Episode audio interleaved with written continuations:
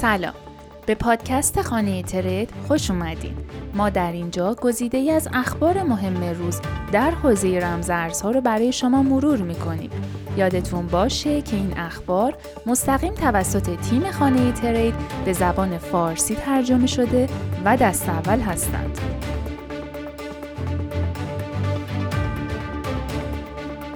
اخبار روز چهارشنبه 18 اسفند 1400 آوالانچ برنامه تشویقی مولتیورس خود را راه اندازی کرد. این برنامه که با هدف تسریع و افزایش پذیرش زیر شبکه های اصلی راه اندازی شد، در نظر دارد تا 4 میلیون آوالانچ به ارزش تقریبی 290 میلیون دلار را به بازی های بلاکچین، امور مالی غیر متمرکز و توکن های غیر قابل تعویض اختصاص دهد.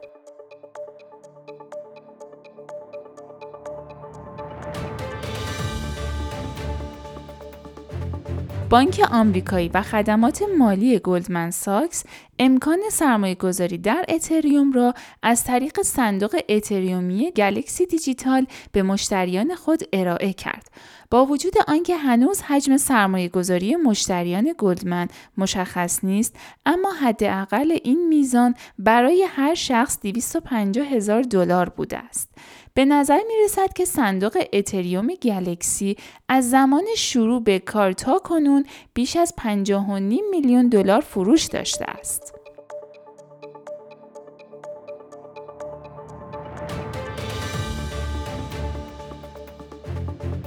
به گزارش کوین تلگراف بیت کوین ممکن است مجددا روند نزولی خود را تا سطح حمایت 34 هزار کاهش دهد.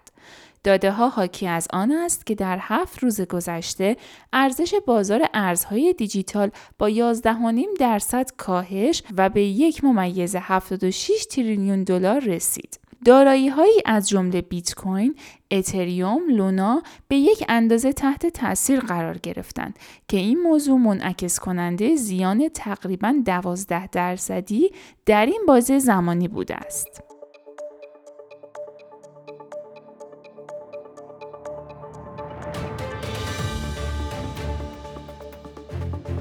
وزارت خزانهداری آمریکا قصد دارد برنامه ابتکاری به منظور افزایش آگاهی پیرامون خطرات موجود در حوزه رمزارزها را راه اندازی کند.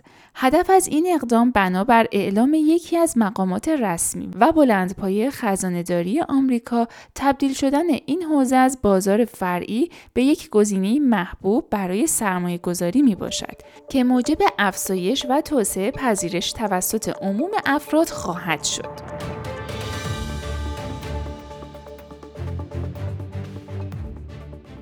به نظر می رسد که چارلز هاسکینسون مؤسس و بنیانگذار کاردانو احتمالا در خصوص مدارک و سوابق تحصیلی خود دروغ گفته است.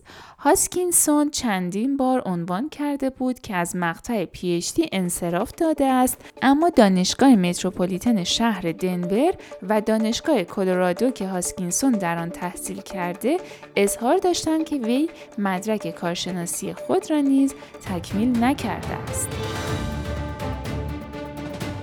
ممنونم که این پادکست رو گوش کردیم تا خبر بعدی خدا نگهدار